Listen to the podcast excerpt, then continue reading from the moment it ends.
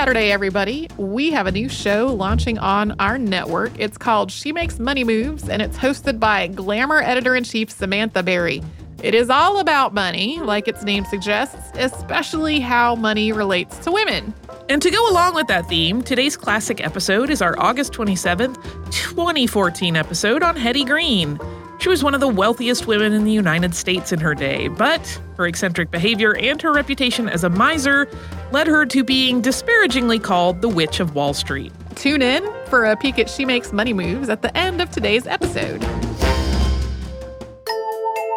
Welcome to Stuff You Missed in History Class, a production of iHeartRadio's How Stuff Works.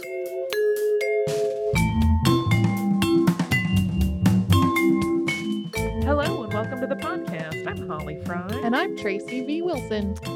And um, so there's that stereotype. We talked about it a little bit in our uh, math episode, in our episode about algebra, uh, about women lacking mathematical proclivity and not having much business sense. Uh, but th- uh, those stereotypes were completely obliterated by today's topic. And in the mid 1800s, before many people were talking about obliterating those stereotypes, uh, she was seen as a peer and an equal to many of Wall Street's, you know, heaviest hitting financiers. And she really opened the door to the idea that women could succeed in finance. But despite her immense success and these really admirable accomplishments, it's kind of difficult to like Hetty Green, um, who is who we're talking about today. And as is often the case with people who are extremely driven or really gifted in one way or in one area, the areas outside of her uh, life that fell outside of like finance and building her fortune really often suffered and that included her family which is part of why it's kind of hard to like her and we'll we'll get to a specific incident as we go on but she's sort of fascinating in that regard. She's one of those people that you can't help but be fascinated by but there is a certain sort of like uh, i don't know if revulsion is the right word but there's a you can't help but wince a little bit at some of the things that happened in her life because of her obsession with building the family fortune. Uh, so we will kick it off and start just at the beginning, as we usually do, with her early childhood and her birth and her family. Hetty was born Henrietta Howland Robinson on November 21st, 1834, in New Bedford, Massachusetts. Her mother was Abby Howland, who could trace her family directly back to the Mayflower, and her father was Edward Mott Robinson. And Hetty's mother is uh, uh, said to have been quite dismayed that she did not have a son to be an heir to the family fortune. Uh, and so she also sent Hetty to live with her grandfather when she was still a very small child, in part, be- in part because Abby was in very poor health. So Hetty was not terribly close to her mother. Uh, as a result, Hetty spent most of her childhood with the men in the family, and she learned about business and money management from her father and her grandfather. The two of them were partners in a whaling company, which did quite well. Her father was an excellent and astute businessman who said to have increased the family's fiscal fortunes 20 fold. And uh, right out of the gate, Hetty was really into money uh, as a concept. She opened her first savings account when she was only eight years old. Uh, and two years after that, she was sent to boarding school, although she wasn't terribly interested in it. She talks she, in interviews about how she um, kind of like went ahead and like trudged through, but she didn't really like it. Uh, and soon she was really uh, back with her male elders, reading the financial pages at home and feeling like she was getting a much better education in that regard. One of the stories about her is that her father set her up with a whole new expensive wardrobe for her formal society presentation, but she sold all of her new clothes and instead invested the money. And Hetty's mother passed away when uh when the heiress Hetty was only 25 and her newly single father decided to move to New York for, from Connecticut and Hetty followed because you know at this point in his life even though he was a little bit older, he was still considered an eligible bachelor as a widower. Uh, and there's some pretty significant speculation that Hetty's motivation for following her father was to ensure that she was not forgotten and left out of the family fortune in the event that he remarried and started a new family. When her father and her aunt both died in the same year, Hetty, who was 31 at the time, was poised to inherit the family fortune. The general opinion of her male relatives was that she would have been better off with her money in a trust and uh, with a male relative managing things. And all of that had been arranged for in the wills, uh, for both of the wills in question. Yeah, she actually was not given as much in her aunt's will as she had hoped. Uh, and that comes up a little bit more in just a bit. But as a woman, you know, in the mid 1800s, even though she had grown up with these two men who were really quite established financiers and quite good at handling money, and they had talked with her a great deal about it, she was still perceived as just being unable to handle the demands of managing any sort of wealth. Uh, but Hetty was very headstrong. She was very confident in her abilities to handle her own fortune. You know, she'd been keeping accounts for her father, and she had been reading stock quotes to her grandfather every night from the paper since she was a very young child. And so she mounted a lawsuit against the trustees of her father's will, and she actually took legal action to break her aunt's will uh, which was a newer version than the one she said she had last seen. She did manage to wrangle a million dollars of her father's fortune in 1865, and later on, she procured part of her aunt's estate. Eventually, after much arguing and litigation, uh, she reached an income arrangement from a trust, and she ended up with somewhere between $6 million and $7 million between the two estates. Uh, that's not adjusted to today's value, though. That is 1860s dollars. So it was a really, really huge fortune. Yeah, she uh she had plenty of money. I mean, uh, it's one of those things where even you know today, obviously, if someone had six million dollars, they would be in pretty good shape. So you can imagine uh, 150 years ago what that was like. Uh, and as all of this legal back and forth over her inheritance was dragging on, particularly the the uh, stuff with her aunt's will, Hetty actually got married. She married Edward Henry Green, uh, and this was in 1867, and Hetty was 33 at the time. Uh, Green was a silk trader and he served on the board of a bank, but his business and Hetty's did not mingle. The pair never combined their finances, which, as you can imagine, was pretty unheard of at the time. And in fact, Green had to sign a prenup agreeing that he would keep his hands off Hetty's money, which uh, prenup arrangements of some sort or another have actually been around for hundreds and hundreds of years. But uh, in my mind, this sticks out as one of the earliest sort of modern uh, prenup arrangements. Uh, for a while, the two of them moved to England and they stayed there for seven years. And this was a move that they made to escape some of the bad press that Hetty had gotten while she was contesting her aunt's will. She had a previous version of the will that had named her as the sole inheritor, and there was this scandal over the fact that people sort of believed it was a forged document that Hetty had made for herself. Yeah, and this, you know, caused also some legal heat, which uh, helped move them right along to uh, England. And they actually had their first child while they were living in London. His name was Edward Howland Robinson Green, and that was in 1868, so just a year after their marriage. Uh, and then three years later, still in London, they had a daughter named Hetty Sylvia Ann Howland Robinson Green, and she went by Sylvia as she grew up. The two of them and their children lived very well while they were in London, and all of their living expenses came out of Edward's money. So there had been a financial panic in 1873, and not long after that, just a couple years later, the Greens moved back to the U.S. Uh, you know the the concerns had died down over the legal document and whether there had been uh, any foul play involved, and so they settled in Vermont, where Edward was originally from. And it was not long before Hetty marched right to Wall Street. She made a pilgrimage to New York and she uh, went into John J. Cisco and Sons to deposit cash and stock certificates. And she was ready to start investing with that money right then. Uh, and with her separate and independent fortune, Hetty invested very, very wisely. Instead of focusing on fast cash investments that would build up her fortune really quickly, Hetty opted for long term investments. She primarily invested in bonds and real estate. She also invested in the railroads and she bought real estate primarily in Chicago, New York, and St. Louis. As her fortune grew, she also expanded her holdings well beyond these cities. And all of her uh, money handling, every move she made was really well informed. She did copious amounts of research on her own before she put her mo- money behind anything. And it wasn't just that she was a patient investor, she was also really frugal.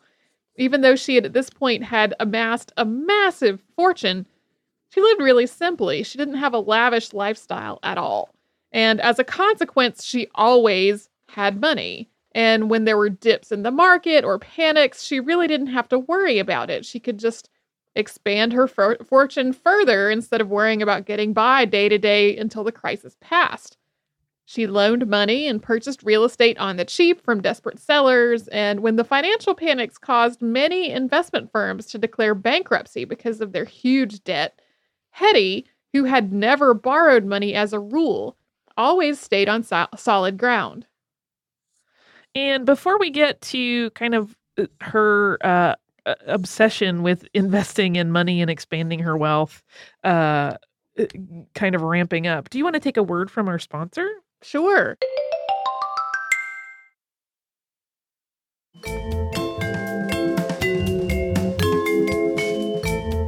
And so now back to Hetty. Uh, so she is at this point in New York. She has really uh, entrenched herself in this lifestyle of uh, trading and buying. And it seems as though, uh, as her money management continued to take off and it took up more and more of her time, she grew less and less interested in taking care of herself. Uh, she seemed to just become so obsessed with her work and finance that everything else kind of fell away from her focus. Uh, her clothes would go unwashed. They would eventually fall into ragged disrepair, and she would continue to wear them. She often looked very grubby, uh, so much so that merchants are said to have winced when she entered their stores. They dreaded her dirty hands touching their merchandise. Uh, I mean, she would even purchase broken cookies at the the store so she could get a discount for them, and she would return berry boxes to the market so she could get a refund on them. So she was living very frugally, very very cheaply, but she really wasn't taking great care of herself.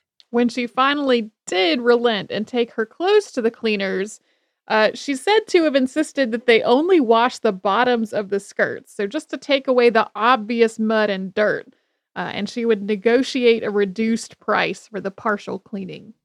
And her children, this is the part that really breaks my heart. Uh, you know, her children had the wealthiest woman in America for a mother, but they wore hand me downs. They looked like, you know, ragamuffins and paupers from like a Dickens novel. Uh, it said that as their winter clothes wore thin, she would line them with newspapers rather than spend money on new coats. And shoes would get the same treatment. So if the kids had holes in their soles, she would patch them cheaply or just line them with paper uh, to, so that the hole wasn't completely open. Her tight fistedness with her money really cost her son de- dearly. So when Ned, as he was known, hurt his leg while he was sledding, Hetty put off getting a medical treatment for him because she didn't want to get a bill from the doctor. And consequently, his leg never healed correctly, and it finally had to be amputated because he developed gangrene. So the nickname the Witch of Wall Street came from the way Hetty carried herself in public. As a woman, she was often confronted with people who thought that they could take advantage of her. And one of the ways that she dealt with that was by being really shrewd and abrupt in her behavior. She was very direct and very cautious in all of her dealings. And additionally, she wore solid black most of the time, uh, and she wore uh, wore clothes that were a little bit outdated. Again, she didn't like to buy new clothes. So she would kind of be out of season in these older, you know, dusty looking things. So you could see where people would start calling her a witch uh, based on, you know, sort of the depictions of witches at the time. And it's also said that she did not really have a great personal smell, uh, which is not really a huge leap of logic given accounts of her less than stellar hygiene. Because she was this enigmatic and unusual figure, lots of rumors circulated about her. One of these was that she was so miserly that she only had one dress. Uh, as we've already mentioned, she definitely did have a penny pinching streak about her. Yeah, and there's a story in uh, a 2012 biography that was written about her. And the way the story goes is that she was carrying $200,000 in bonds on public transportation. And again, that is not adjusted, that is $200,000 in 1860s money. Or this may have been a little bit later, but uh, and when someone insinuated like, "Hey, that's not really wise to carry that much uh, wealth on public transportation," she insisted that she could not afford to hire a private carriage, as they were suggesting, and that if they can, that's great for them, but she couldn't. Just kind of funny. You know, it's like the person sitting there with a pile of money in their lap saying they can't afford a taxi. In another story, she lived with a hernia for years rather than going to the doctor to have it looked at. And she only went once the pain became really unbearable. And then she was infuriated that the surgery was going to cost $150. She only agreed to it because she was in so much pain. And allegedly, she then tried to get away without paying the bill to the doctor. Yeah. Uh, there's another rumor that went around that she had a man's brain in a woman's body. And in all likelihood, that was not intended to be taken literally by, you know, a person who initially said it. It was one of those, you know, uh, just kind of offhanded comments. This tidbit kind of slid into the rumor mill, and people believed it as though it were a real thing and not sort of just a commentary on her shrewdness and her acumen in business. And it just added to that witch mystique that, you know, she's this sort of almost Frankenstein character that has, you know, male thinking in a woman's body. There's also a tinge of sexism in the nickname. Clearly, a woman who could amass so much of a fortune and stand toe to toe with men when it came to making deals had to be a sorceress. yeah, and her odd and unsettling demeanor really didn't help. Uh, the press picked up the name and they started using the Witch of Wall Street anytime they reported any financial news involving her. And she was really worth reporting about. So, a lot of men on Wall Street and elsewhere were just really happy to be insulting about Hetty. And some of these same men were the ones appealing to her for loans and fiscal assistance when they ran into a crisis. This was the case throughout her life. She's said to have saved the city of New York on several occasions when the city's coffers ran dry, and she even wrote a check for $1.1 million in the 1907 Knickerbocker crisis as part of the emergency bank bailout that was headed up by JP Morgan. Yeah, people would just say horrible things about her and kind of snicker behind her back, but boy, they were really happy to take her money when they needed it. Uh, as is often the case. Uh, and so while Hetty was having these spectacular successes in finance, her husband, unfortunately, was not. Uh, he had been making investments through the years, just as his wife had, but he just did not have her skill at picking winners and really, like, you know, assembling a, a cohesive portfolio that was all smart moves. And the $2 million that he had entered their marriage with had slowly dwindled down until it was mostly gone. Unsurprisingly, a husband who could not manage his own money was of no interest to Hetty despite the fact that he was from a good uh, family and by all accounts was a kind and affable man. She'd already bailed him out several times, and once she had to pull all of her money out of the bank to avoid it being seized to cover his debts. And at that point, enough was enough. And so in 1881, after 14 years of marriage, she took the children and she moved to New York. She kept the desk in an office on Wall Street, incidentally, in the bank where she moved her money after the incident with Edward's debt collectors caused her to leave her previous bank. She brought her lunch of oatmeal or a plain ham sandwich with her every day. And because she wasn't exactly enthusiastic about paying taxes on the property she owned, she and the children never had a consistent home. The three of them moved around a lot to dodge debt collectors, and they stayed in cheap flats uh, over the years all over the city. They spent time in Hoboken, the Bowery, Harlem, and Brooklyn, anywhere that Hetty could find a deal on a cold water flat with a low weekly rate. She would use aliases at most of them, sometimes even registering under her dog's name. Yeah. There, there's a debate over what the actual name of her dog was, and it could just be that there were multiple dogs. Some will list him as Dewey. Some even list him as Money, being his name, which to me sounds a little urban legendy. Uh, and I think there's another name in the mix, but in any case, her dog uh, rented some flats for her. Ned, uh, her son, went to Fordham and he pursued a law degree. And Hetty had always had in mind that he was going to be the one that managed the family fortune after her. And so after he graduated, uh, she gave him a job managing some of her properties in Chicago. And he did quite well there. And so she eventually moved him to Texas to see after interests there. His life away from his mother gave Ned a little taste of freedom. He started to like more extravagant living and he did have several dalliances with some ladies. We can say they had negotiable affections. That's a perfect Hetty, way to put it. Hetty was afraid that he would end up married to a woman who was only after the family fortune, so she begged Ned to promise her he would never get married. He acquiesced, although his mit- mistress, who was a former prostitute, stayed with him, and the pair lived as though they were married to each other.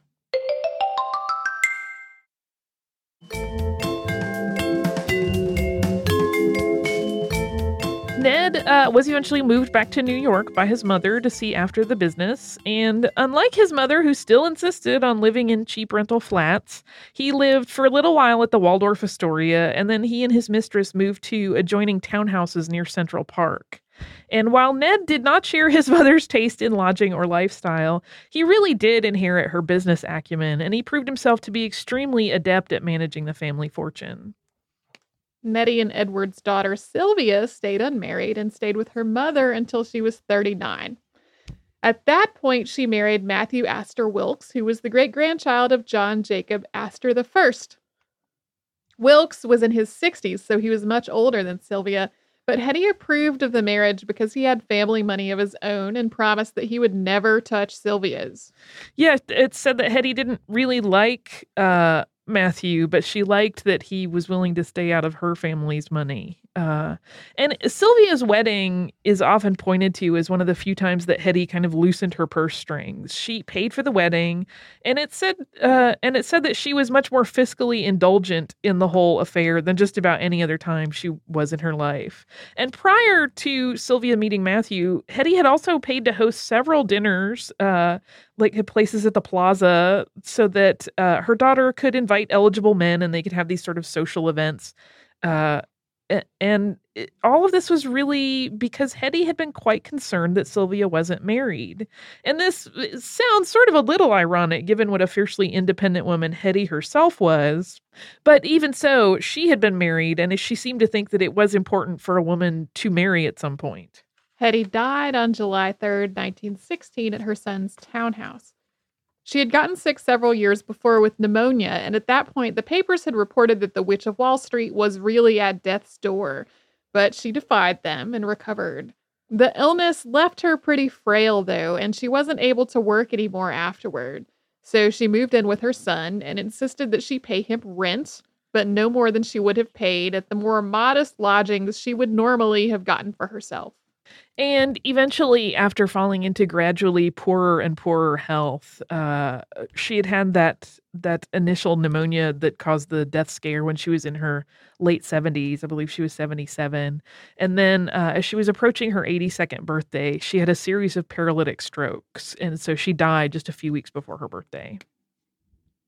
When she died, she left behind a fortune of more than a hundred million dollars which she'd acquired over the 51 years that she had worked.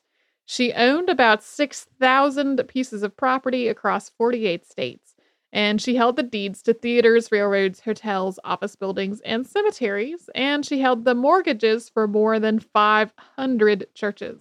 Yeah, and again, that is not an adjusted amount. That was 100 million uh, in the 19 teens when she died. So I have seen various adjustment estimates that are wildly different.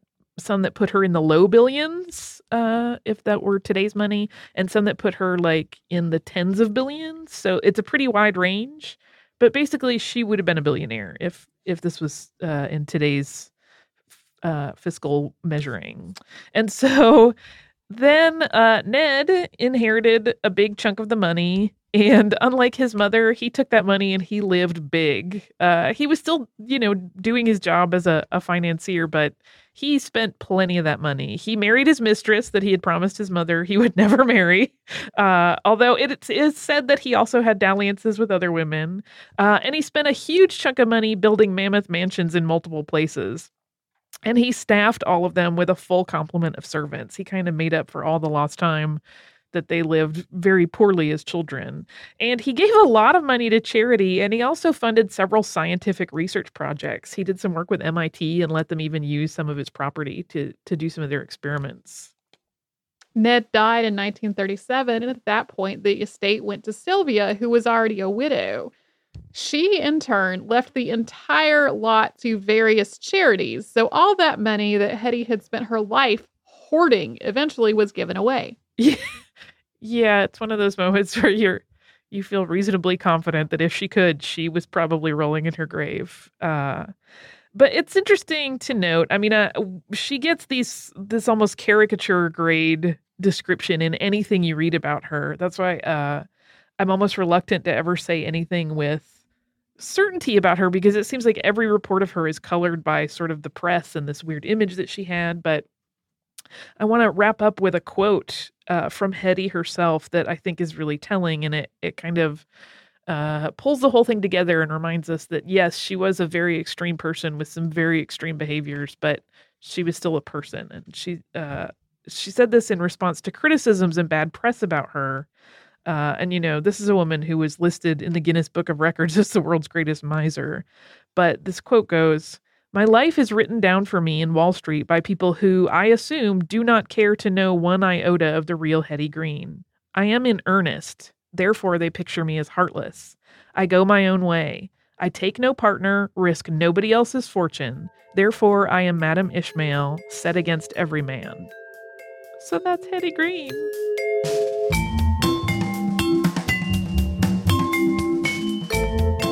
Thank you so much for joining us on this Saturday. If you have heard an email address or a Facebook URL or something similar over the course of today's episode, since it is from the archive, that might be out of date now. You can email us at historypodcast at howstuffworks.com. And you can find us all over social media at Missed in History. And you can subscribe to our show on Apple Podcasts, Google Podcasts, the iHeartRadio app, and wherever else you listen to podcasts. Stuff You Missed in History Class is a production of iHeartRadio's How Stuff Works. For more podcasts from iHeartRadio, visit the iHeartRadio app, Apple Podcasts, or wherever you listen to your favorite shows.